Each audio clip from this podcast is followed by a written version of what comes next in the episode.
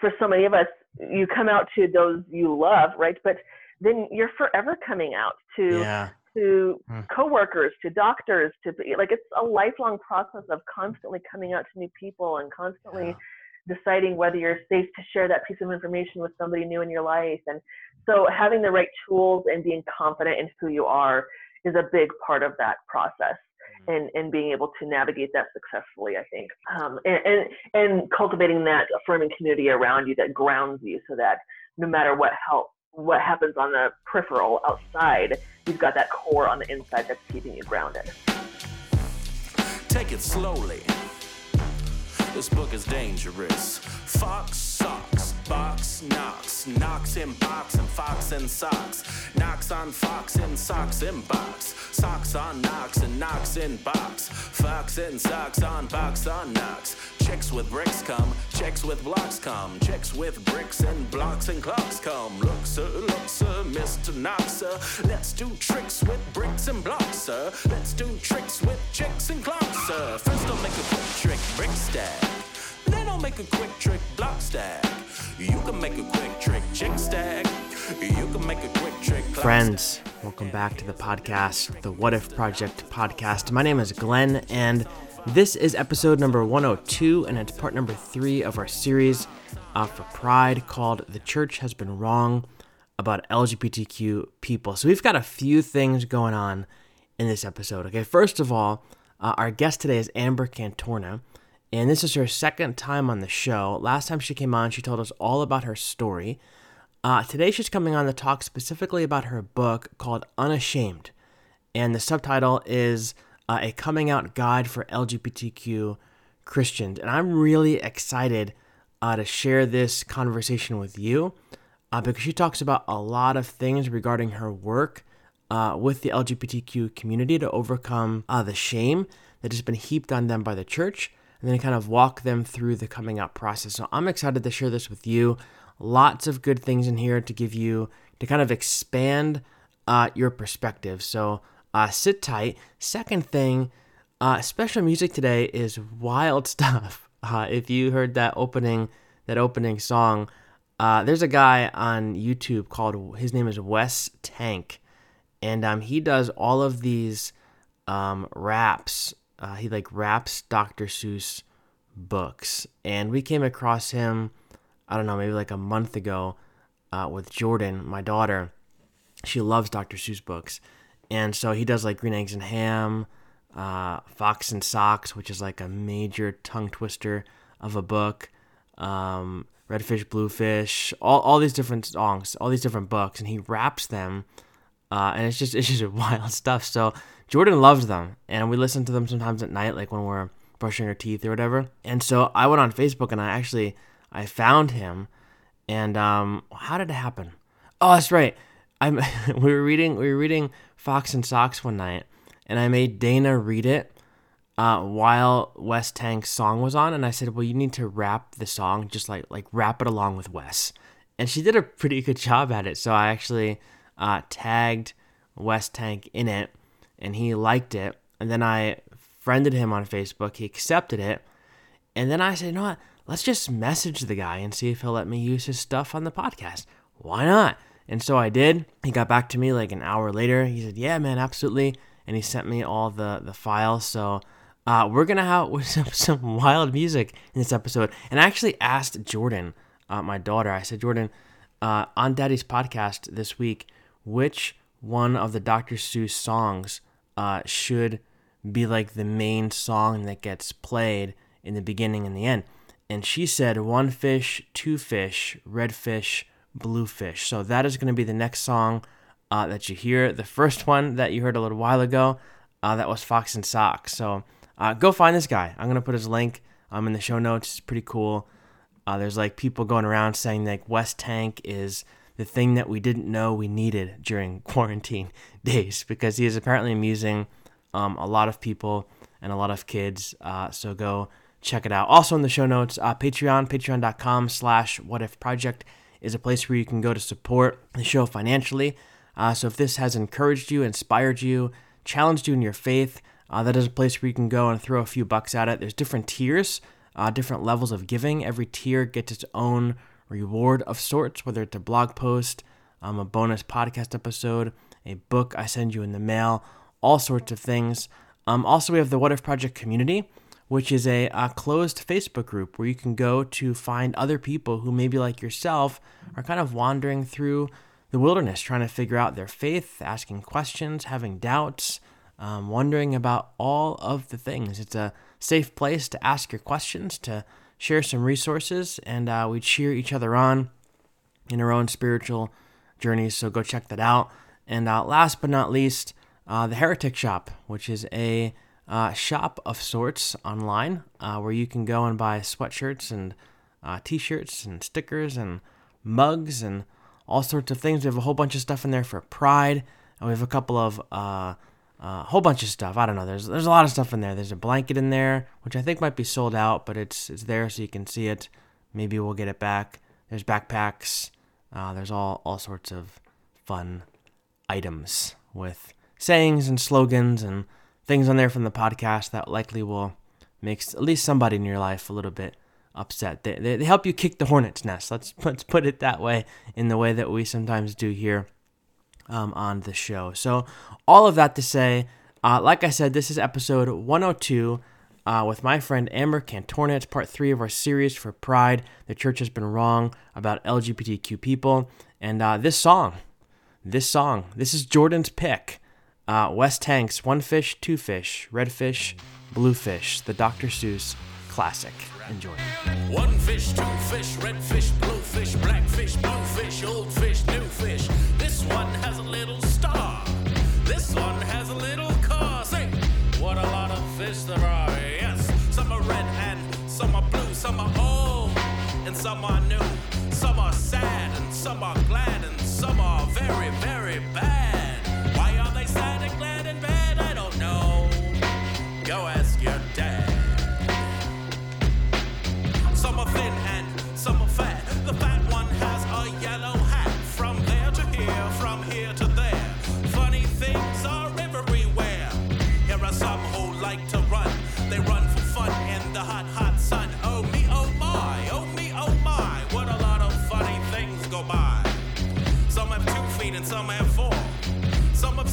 And some have more. Where do they come from? I cannot say, but I bet they have come from a long way. Wait, see them come and we. Friends, welcome back to the podcast. Uh, today we're sitting down with repeat guest Amber Cantorna, who is joining us for our Pride series to talk about some themes revolving around the topic of LGBTQ inclusion. So, Amber, welcome back to the show. It's always great to chat with you. Thank you so much. It's always great to be with you. Thank you. So I know we talked about it a little bit before we hit record, but for our listeners, I wanted to ask you, how is quarantine life treating you? Oh, you know, it's been uh, it's been a ride. My wife has been very grateful to be able to work from home for the majority of this time, and probably will continue for the foreseeable future. So that's been helpful. And Yeah. um, you know, we've just we've taken it very seriously because I've gotten autoimmune disease, and so we've been Mhm. home a lot. And um, yesterday was actually the first time that we had seen anybody other than each other in 73 days. Wow. And Yeah. so um, we had a social distancing picnic with another uh, couple and in our backyard, and everybody wore masks, and we were very safe. Mm. And it was just really nice to finally be able to be with friends, even if it was from a distance for a short period of time. And that was really refreshing for our souls. And you know, I think we're just taking it today as it comes and doing the best that we can to stay safe and stay sane Yeah. and support one another through you know something that's unprecedented for all of us. Yeah. We have family too that has immune problems, and uh, it just makes you, makes me just feel a lot more aware of what's Right. going on. Because I feel like if you don't have any proximity to somebody who either has immune issues or has gotten COVID 19 or something like that, it just doesn't feel, I guess, as severe. But I think when you, Right. when you know, Right. when you have something close to home like that, Right, it it hits all the home more closer. real. Yeah, absolutely, Yeah, absolutely. yeah, for sure. Crazy, crazy time. So, uh, for our listeners, if you want to hear more about Amber's story, I would encourage you to go back to I think it was like early February-ish and check out the episode we recorded where she tells us all about her story, her life, her journey, uh, her coming out experience, so much more. Uh, but today, Amber, I wanted to focus a little bit on your book uh, called Unashamed. And uh, for our listeners, it's subtitled A Coming Out Guide for LGBTQ Christians. And I thought we could kind of gear some of our conversation towards uh, Christians and non Christians alike who are trying to maybe come to grips with who they are um, as they begin Mhm. to identify themselves as LGBTQ and figure out like what it will look like for them to come out to their family, to their friends, to their churches, um, etc. Now, now you do a lot of work, from what I understand, in supporting people through uh, their process of coming out.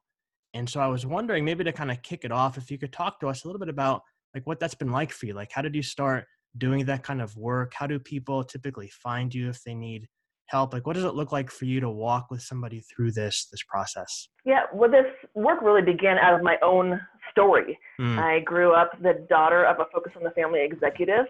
I grew up in a very tight Christian bubble that was steeped in purity culture and, mm, um, you know, very much focused on everything you kind of the epitome of a Christian upbringing, everything that you would expect it to be, right?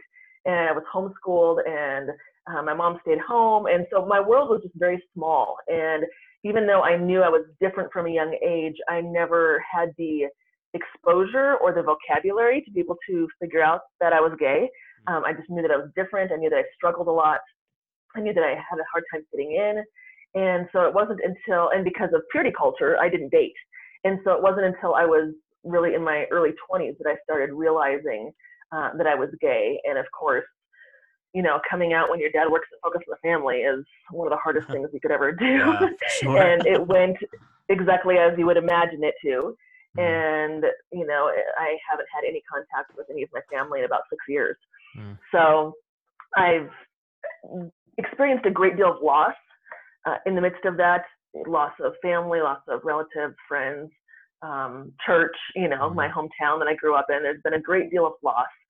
And yet there's also been such a great deal of joy in being able to be at peace with who I am and be comfortable in my own skin and to rediscover God with new eyes and to realize that God does not uh, look down on me or see me different or have a lack of love for me because I'm gay. mm, And I think that for so many people that come from a conservative faith background, whether they still claim faith of any kind or not, struggle with this process yeah. um, because of what we've been taught to believe about who God is and about who we are in God's eyes. And so that was obviously a very difficult process for me. And that's been the focus of my work over the last five or six years is helping people specifically from those conservative faith backgrounds uh, be able to navigate that coming out process successfully and be able to kind of rewire some of those tapes that we've been taught to play in our heads about who we are. Mm. I guess it's almost like maybe you want to be for other people what maybe you wish you had. Right. Would that be fair Yeah. And, and Yeah. what wasn't available to me. And, you know, Yeah. we've had a great amount of resources pop up over the last, you know, five to 10 years that weren't available even when I was trying to come out. And I'm so grateful for that. I'm so grateful for the movements that are rising up. Mm, Um, but we still need more of them, you know, and each person is working kind of in their own niche and their own way to help make a difference for LGBT people. So this is kind of my way of doing that is helping them kind of navigate that coming out process Mhm. and and be able to love and embrace who they are to the fullest extent. And not only that, but then also working to educate faith leaders and healthcare workers and family members on the importance of full inclusion and why it's so important that they affirm um, other loved ones and their um, their people that come and sit in their pews at church and, and why Mm. that's so important and how that relates to suicide rates and um, and self acceptance and success long term and that kind of thing. mm. Now, can somebody just kind of go online and and find you? Like maybe one of our listeners is listening, and maybe they're in this process of trying to figure things out. Like, can they? Can somebody go and find you? Do typically people find you by having your name passed around? Like, what does that look like? Yeah, I mean, I've got a website. They can find me ambercantorna.com. Um, they can find me on social media at Amber N, as in Nicole, Amber N Cantorna, across all platforms. And I think, you know, I think it happens in different ways. Sometimes people will just sit down and like Google gay Christian or Right. Google, you know, they'll hear something about my name being associated with Focus on the Family and Mm. gay, you know, daughter of Focus on the Family. You know, that's kind of Right. how people The Google terms that find often. right. Yeah. yeah. Right. But you know, sometimes it's uh, through word of mouth. Sometimes they hear me on a podcast like what we're doing today. Sometimes they come across my books on Amazon, and uh, you know, we're working hard to try and uh, get people to review affirming books books more because we really want those people who are looking for resources to find affirming resources before they find non-affirming ones. Mm. And so I'm always encouraging people to write a quick review of not just my book, but any affirming book that they read, because that really helps people who are still searching for answers find positive.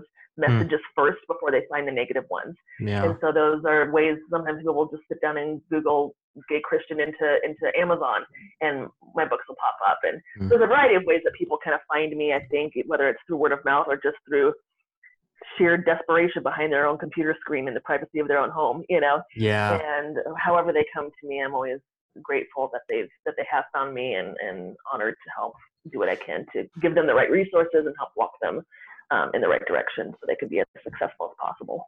That's awesome. Now I know like every story obviously is different. Every person's story is different, but can you give us like maybe like a snapshot look of what like what does it look like when somebody comes to you and they're trying to figure out what it's going to look like for them to come out? Like where where do you what's the conversation begin? Like how does it begin? Like where do you typically maybe point them to start with?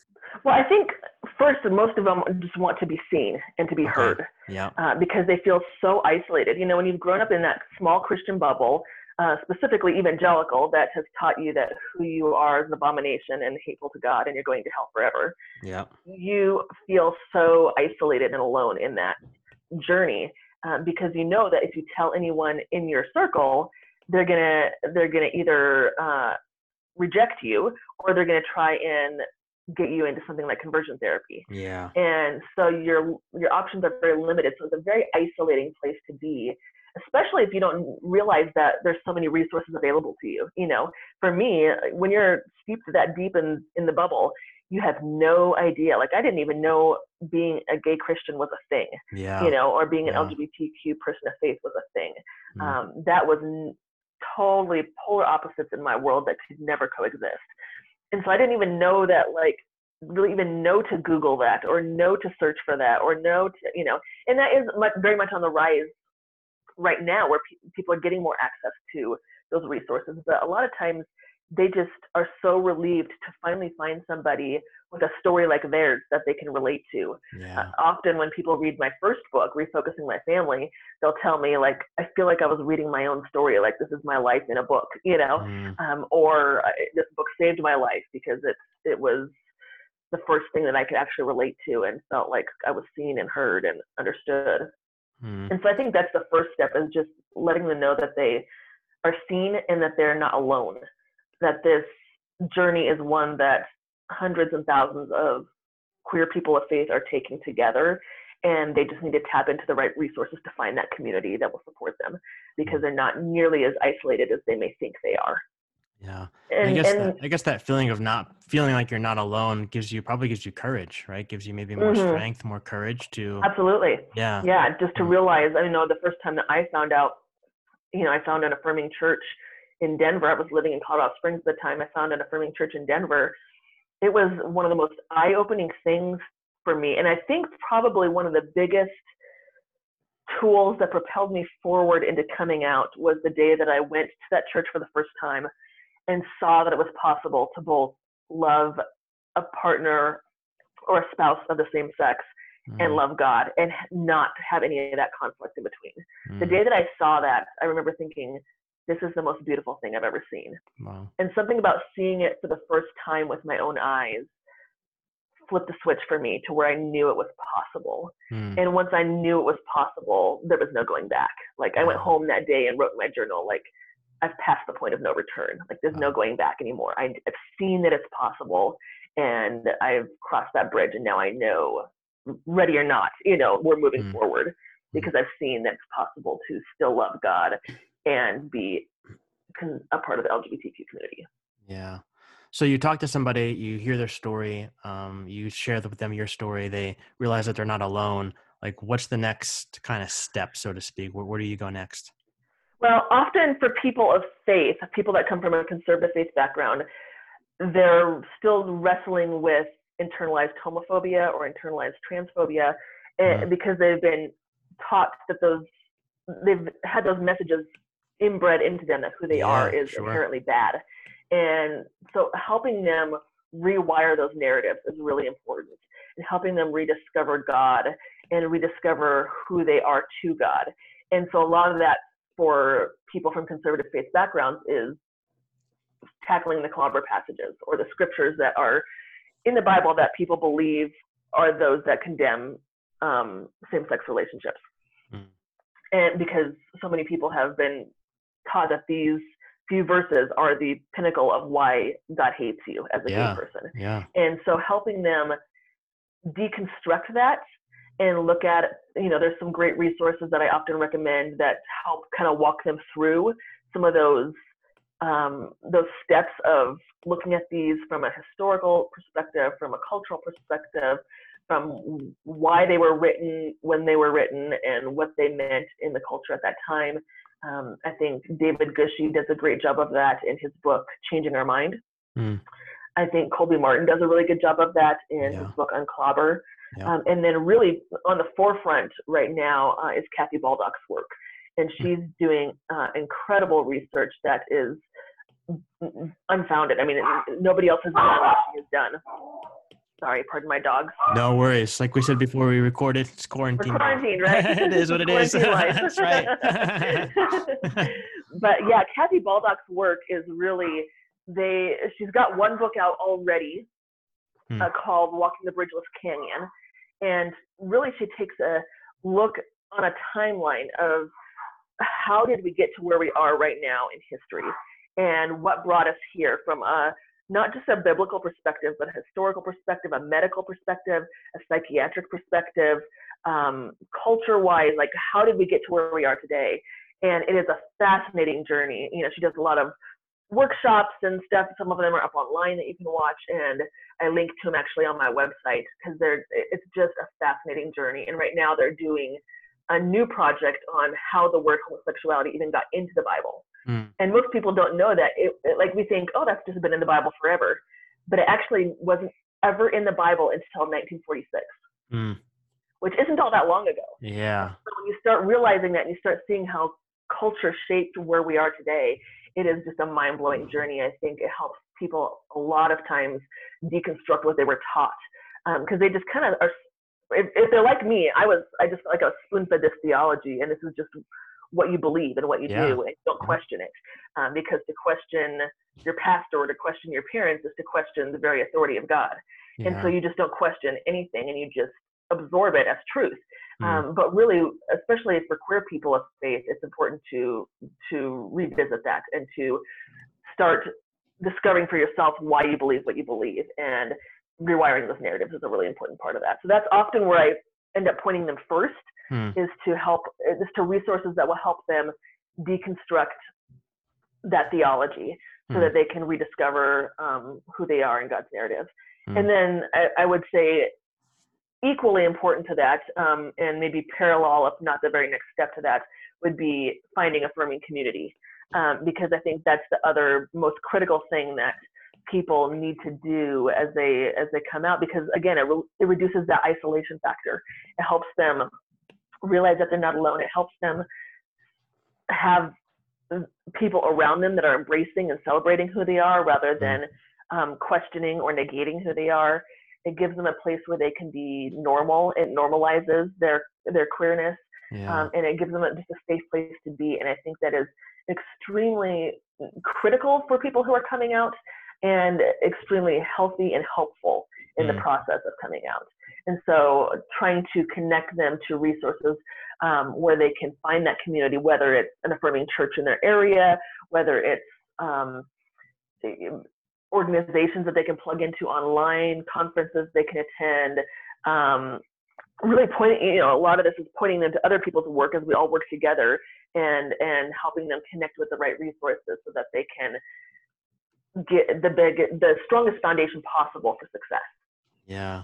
I think that's huge. I have a friend who said something along the lines of like all my life i grew up hearing that um, you know people who are gay are going to hell and you know as a gay person like you know the way that made me feel. But then once he became a part of a affirming community all of a sudden that narrative that was coming kind of from the pulpit completely changed. Mm-hmm, that really mm-hmm. helped like rewire all that stuff that was wired in his brain and kind of untangle some things so he could begin to absolutely yeah absolutely yeah it totally changes the way you view yourself the way you view others the way you view god the way you view life and your Mm. place in the world, and it can bring you into such a healthier place. You yeah. know, Yeah. and I just I think it's so important for people, and sometimes it's just a matter of education too, of, of getting the right tools, the right resources.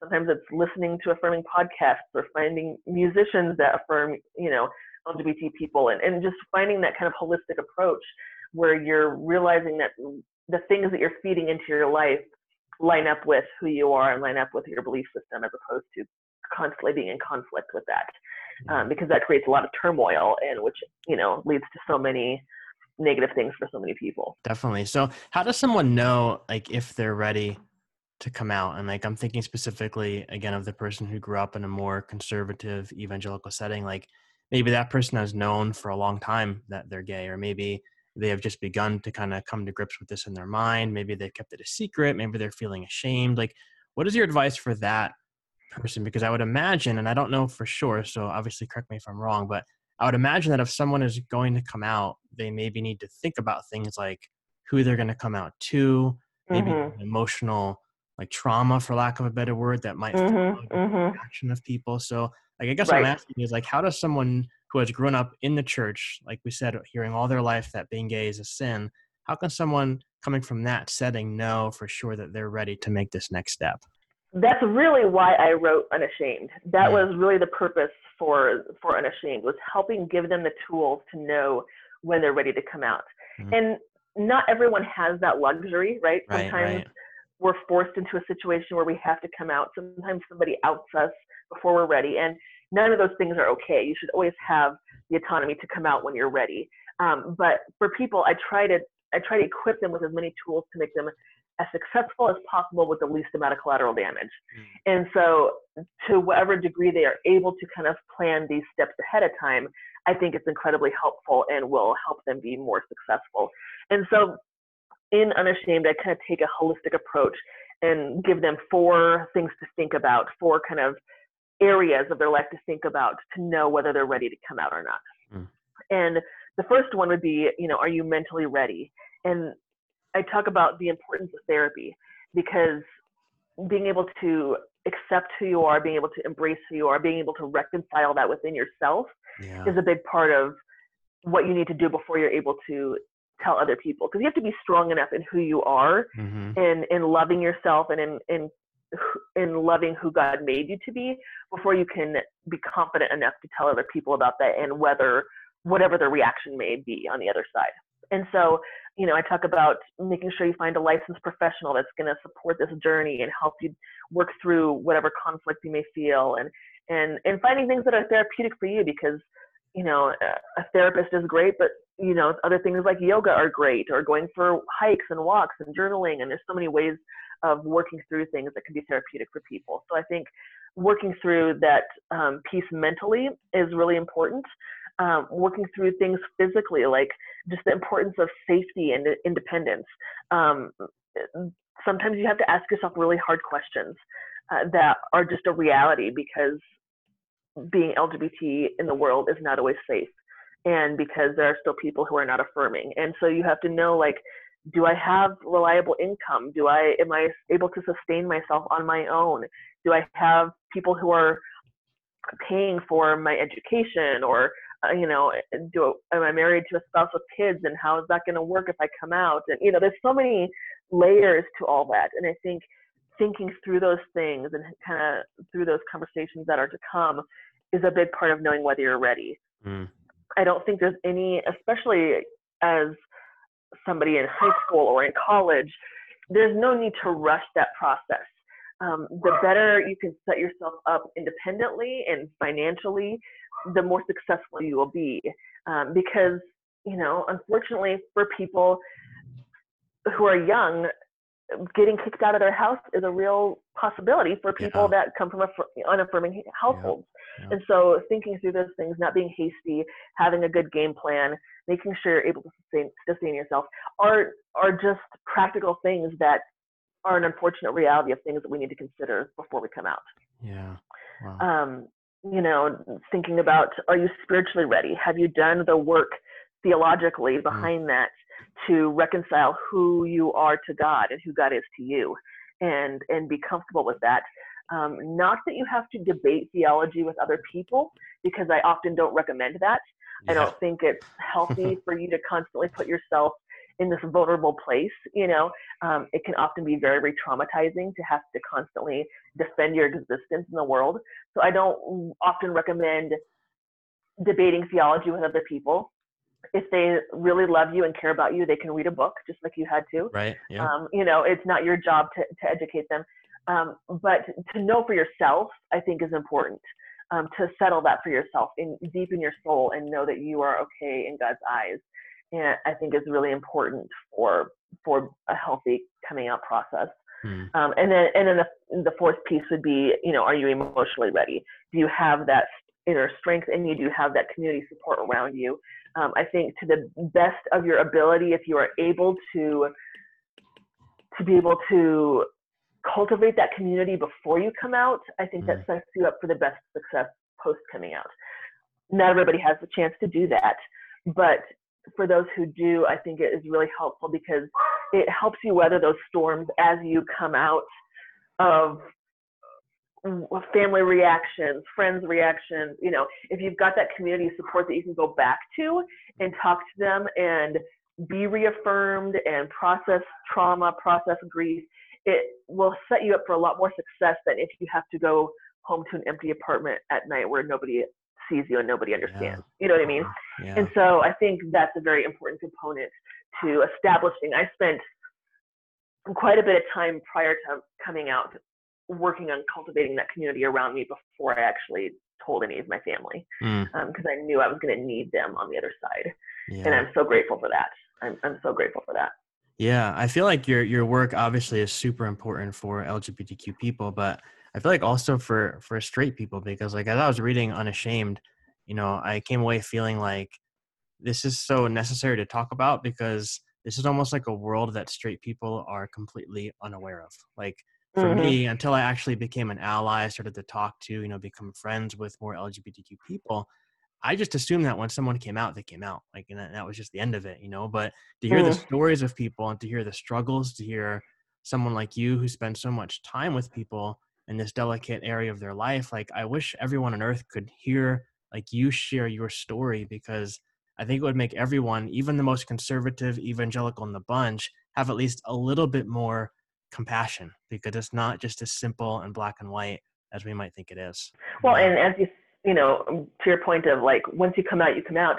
Uh, for so many of us, you come out to those you love, right? But then you're forever coming out to yeah. To mm. coworkers, to doctors, to like it's a lifelong process of constantly coming out to new people and constantly. Yeah deciding whether you're safe to share that piece of information with somebody new in your life. And so having the right tools and being confident in who you are is a big part of that process and and being able to navigate that successfully i think mm-hmm. um, and, and and cultivating that affirming community around you that grounds you so that no matter what help what happens on the peripheral outside you've got that core on the inside that's keeping you grounded yeah, I guess there's like a lot of pre-work involved, right? I mean, for lack mm-hmm. of a mm-hmm. better word, like just to, I guess, to cultivate relationships, cultivate your own emotional and continual health. work. You know, because yeah. I mean, the people that I had in my life when I first came out, um, were great and were supportive, but they were kind of there for a season. And and then there was a season where we just didn't feel like we had much community support at all. And it's only been in the last,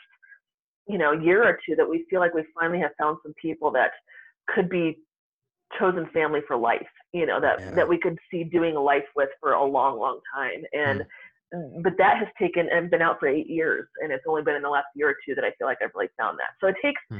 time to really cultivate community on a deep deep level where you feel like I, you know i'm finding my people these and even then uh, you're always dealing with different layers and levels of grief and loss because nobody is ever going to be what your family should have been you know yeah. Yeah. and so there's always those layers of loss and it's like you may not want your family back because just because you miss that doesn't mean you necessarily want them back because they're not in a healthy place right. and yet you're grieving for what should have been and never will be because you can never get those times back you can i can never get back the fact that i had no family at my wedding and my parents were not at my wedding like i can never get those days back you know mm-hmm. and so you grieve for those things that should have been and aren't and and never will be. Yeah. and that cycle you know like you're always going through layers of that and processing different layers of that. But having people in your life who who truly love you unconditionally and who celebrate you and who um, see you as chosen family certainly helps in so many ways in filling filling those gaps and and setting you up for for loving yourself and and succeeding in the world that's so good so you have a whole chapter in your book um, about setting healthy boundaries so speaking of other other people and relationships uh, boundaries where you say that boundaries are not uh, disrespectful i think is the, mm-hmm. phrase that you mm-hmm. use and i think we struggle with that like in the church right because yeah. i feel like the church is super good at building walls that are meant to create division like we're right you're wrong we're holy yeah. you're evil that kind of thing but the church is not really good at creating boundaries that are meant to not meant to cut off relationships but to protect and bring a sense of freedom and health to those relationships so maybe talk to us a little bit about uh, first of all why are boundaries important for lgbtq people and then secondly what are what might like healthy boundaries look like in a you know again every story is different but you know maybe give us like a, a somewhat uh, blanket idea of what a healthy boundary might look like? Yeah, I think healthy boundaries are so important. And like you said, we're horrible at it. Terrible. we've, never, we've never been taught to have healthy boundaries. It was very much like you just do what you're told, kind of, was the underlying right. message. You know, yep. like if the pastor says it, it must be true. And, and it never even really developed healthy critical thinking skills or to think for yourself because you were just supposed to do whatever your parents or the pastor or person in authority right. said was the right thing to do. And so for a person trying to set boundaries, then, well, you're, that's disrespectful to your parents or disagreeing was disrespectful or mm. certainly my parents had never seen me set boundaries like the ones i had to start setting when i came out mm. that was unheard of you know they had never seen that side of me and it was like, who are hard... you and what have you done with yeah, our exactly. right. Yeah, I think they, I think they literally said those words to me. like they thought somebody was feeding me these lines. Like, who's feeding you this stuff? Like an earpiece in your ear. Yeah, right. Yeah. And because they had never seen me do that before. Mm. And the reality was, it was just as hard for me to set those boundaries with them as it was for them to hear me set them, them yeah. because neither of us were used to a healthy dialogue in that way and to being able to respect the fact that I had um, agency as an individual, you know? Mm. And so that's a very difficult process when you've never been taught how to have, have healthy boundaries. But I think it's one of the most important ones, especially for LGBT people, because you literally have your mental, emotional, and physical health on the line. Mm. Your life is literally on the line. Yeah. And until you are willing to start um, setting boundaries and standing up and protecting it, you're compromising your health in so many ways. Um, it, it, compromises your spiritual health to have people constantly tell you that you're an abomination to God, you know, and that you're going to hell. That is so detrimental for your spiritual health and for who you see God and how that how you relate to God in your life. Mm. Um, it's so horrible for your mental health and your emotional health. I mean, I was dealing with so much depression and and self harm and I was cutting and I was suicidal and I, I mean it was just oh, steeped in so mm-hmm. much shame and guilt mm. um, that I, I really believe that the majority of suicides come from from you know either bullying or not being affirmed mm. by your family. Yeah. You know, the, if you look at this the suicide statistics from the Trevor Project, an LGBT person is already, or LGBT, because you know, being transgender is a whole other um, sure. yeah. experience in itself, and their suicide rates are absolutely at the highest. Um, but for LGBT people, lesbian, gay, or bisexual youth who attempt or, or um, who are already four times more likely than their straight peers to attempt suicide. Mm. But if their family rejects them, they're 8.4 times more likely to attempt suicide, not than their straight peer, but by their LGBT peer who is not rejected by their family. Mm. So the rates are astronomical for those who are rejected by their family, and the majority of that rejection comes for religious reasons. And so I think that's partly why it's so important to have a affirming community. And I will tell people because as they try to set boundaries of family and as they try to figure out how to navigate family relationships and conversations, I tell them you've got to change the balance of how much time you spend in non-affirming spaces Mm.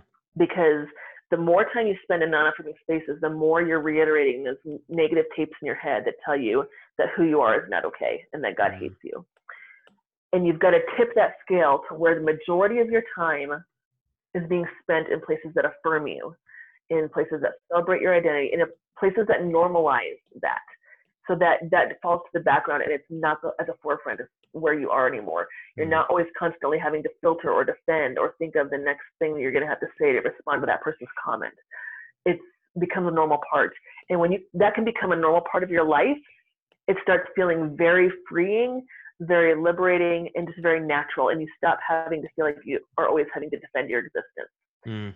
and so I think that is the healthiest space Mm. for LGBT people, especially that come from conservative faith backgrounds and have had a significant amount of trauma Mm. um, in in coming out and grief and loss and those things. Um, that's not to say that we need to silo us ourselves. That's not what I'm saying, but it is a matter of like keeping yourself physically healthy, mentally healthy, emotionally healthy. Um, it's a matter of keeping yourself alive, you know, and sometimes that's what we have to do to keep ourselves healthy and to keep ourselves alive. Hmm. And there's nothing wrong with that. You should not feel guilty about having to set boundaries between you and people that are constantly negating your existence. Hmm. Um, that's just a boundary you need to set.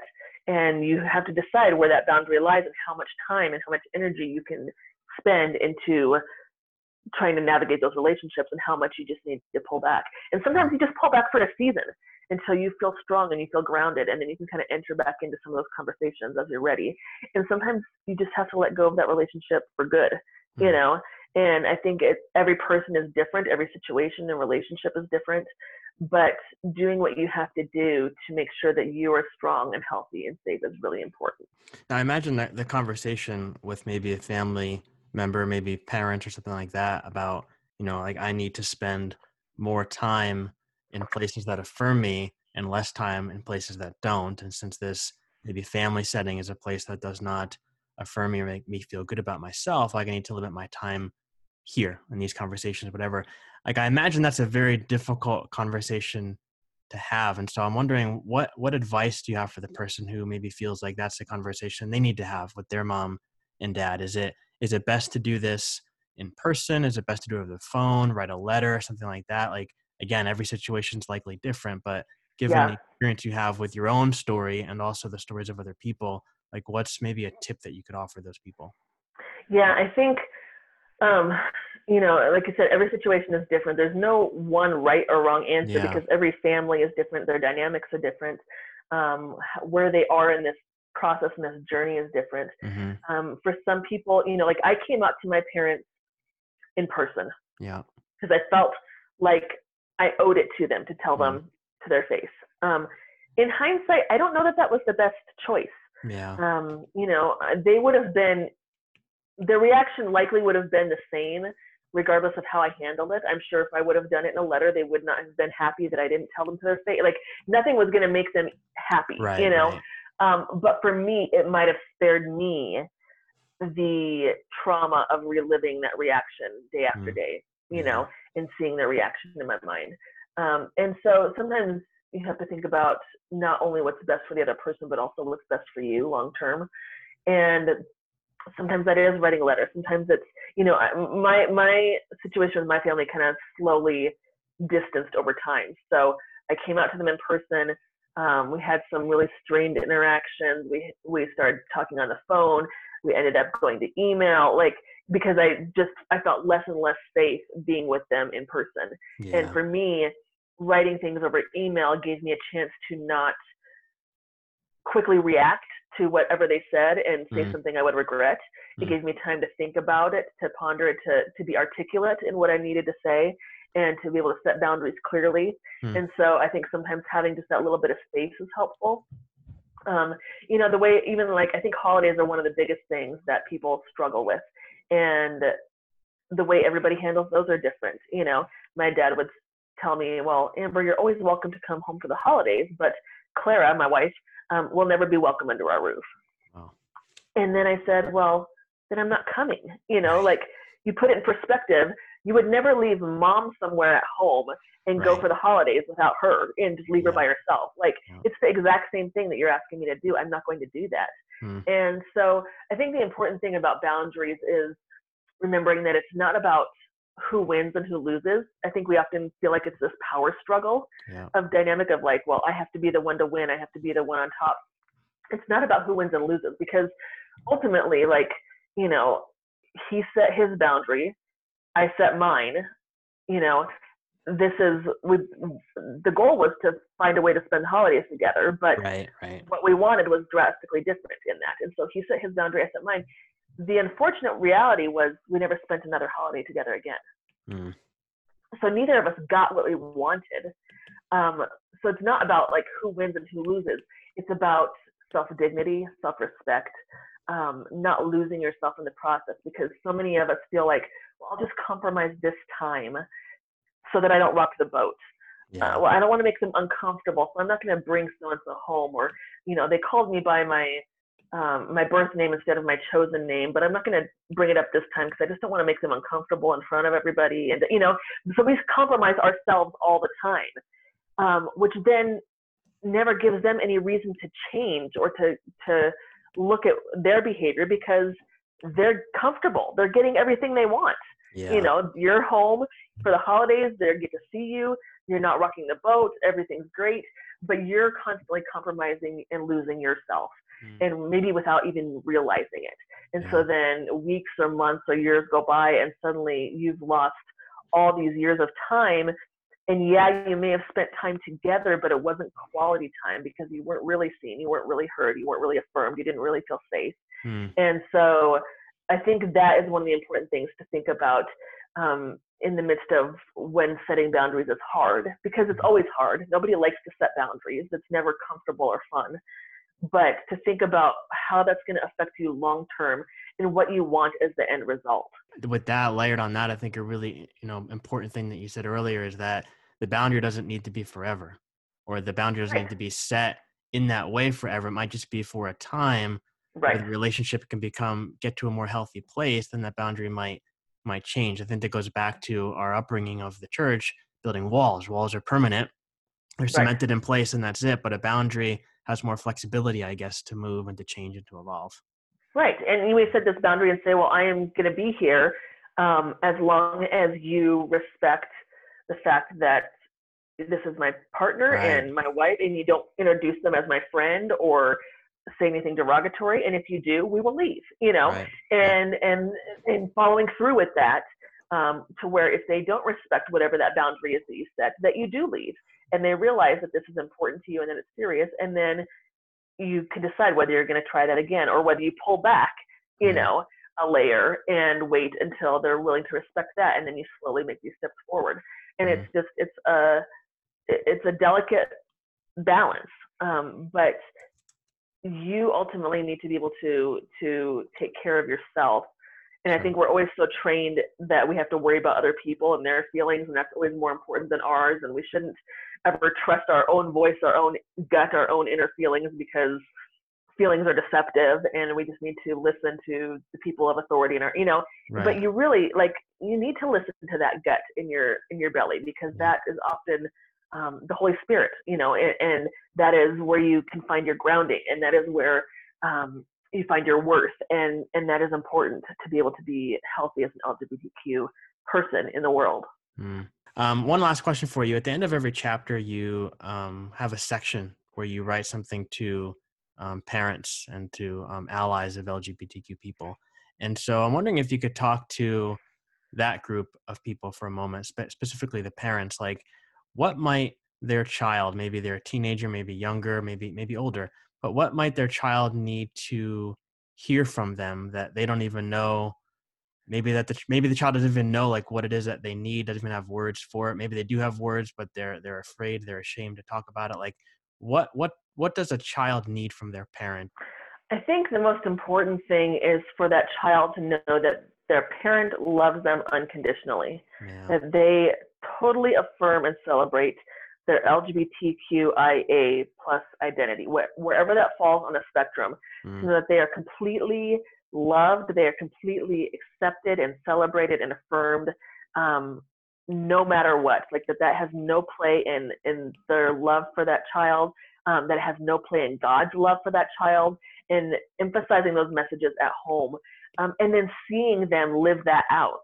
Uh, in because often, you know, their parent, your the parents of that child may have family that doesn't agree as well, or that may need to have boundaries set, mm. or perhaps at school or at church. And so seeing the parents live that out and fight for their child in those situations and stand up for their child and set boundaries for their child and seeing that the the child will know that the parent is on their side mm-hmm. and that will set them up for the greatest success that they could possibly have. Just knowing that their parent is on their side no matter what i think makes the biggest difference um, for people as opposed to not having that home where they can feel safe.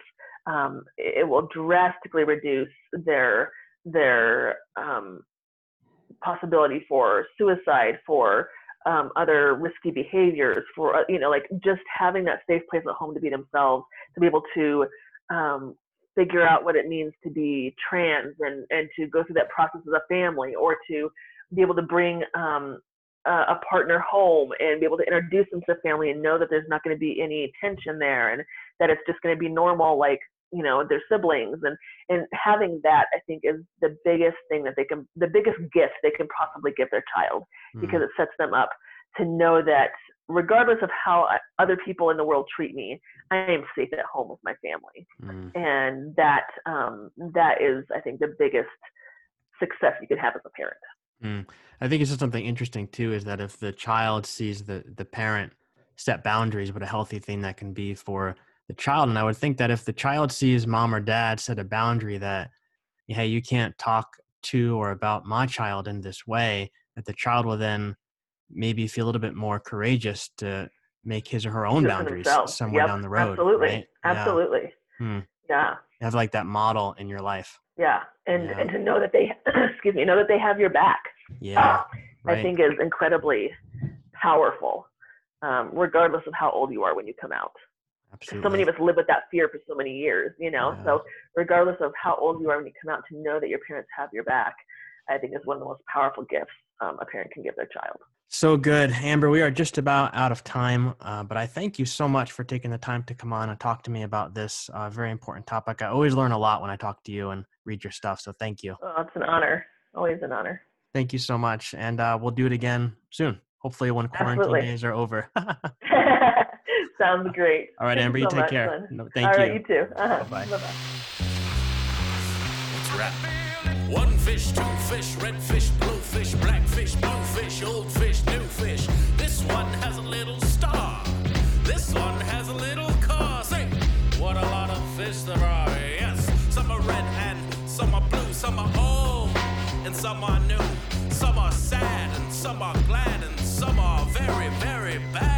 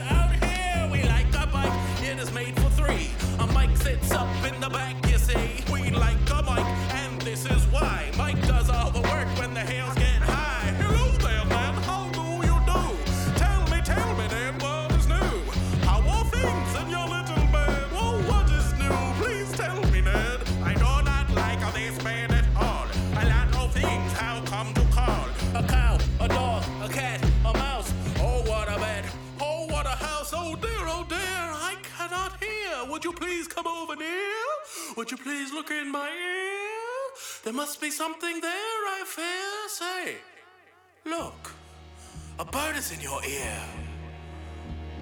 But he is out, so have no fear. Again, your ear can hear, my dear. My-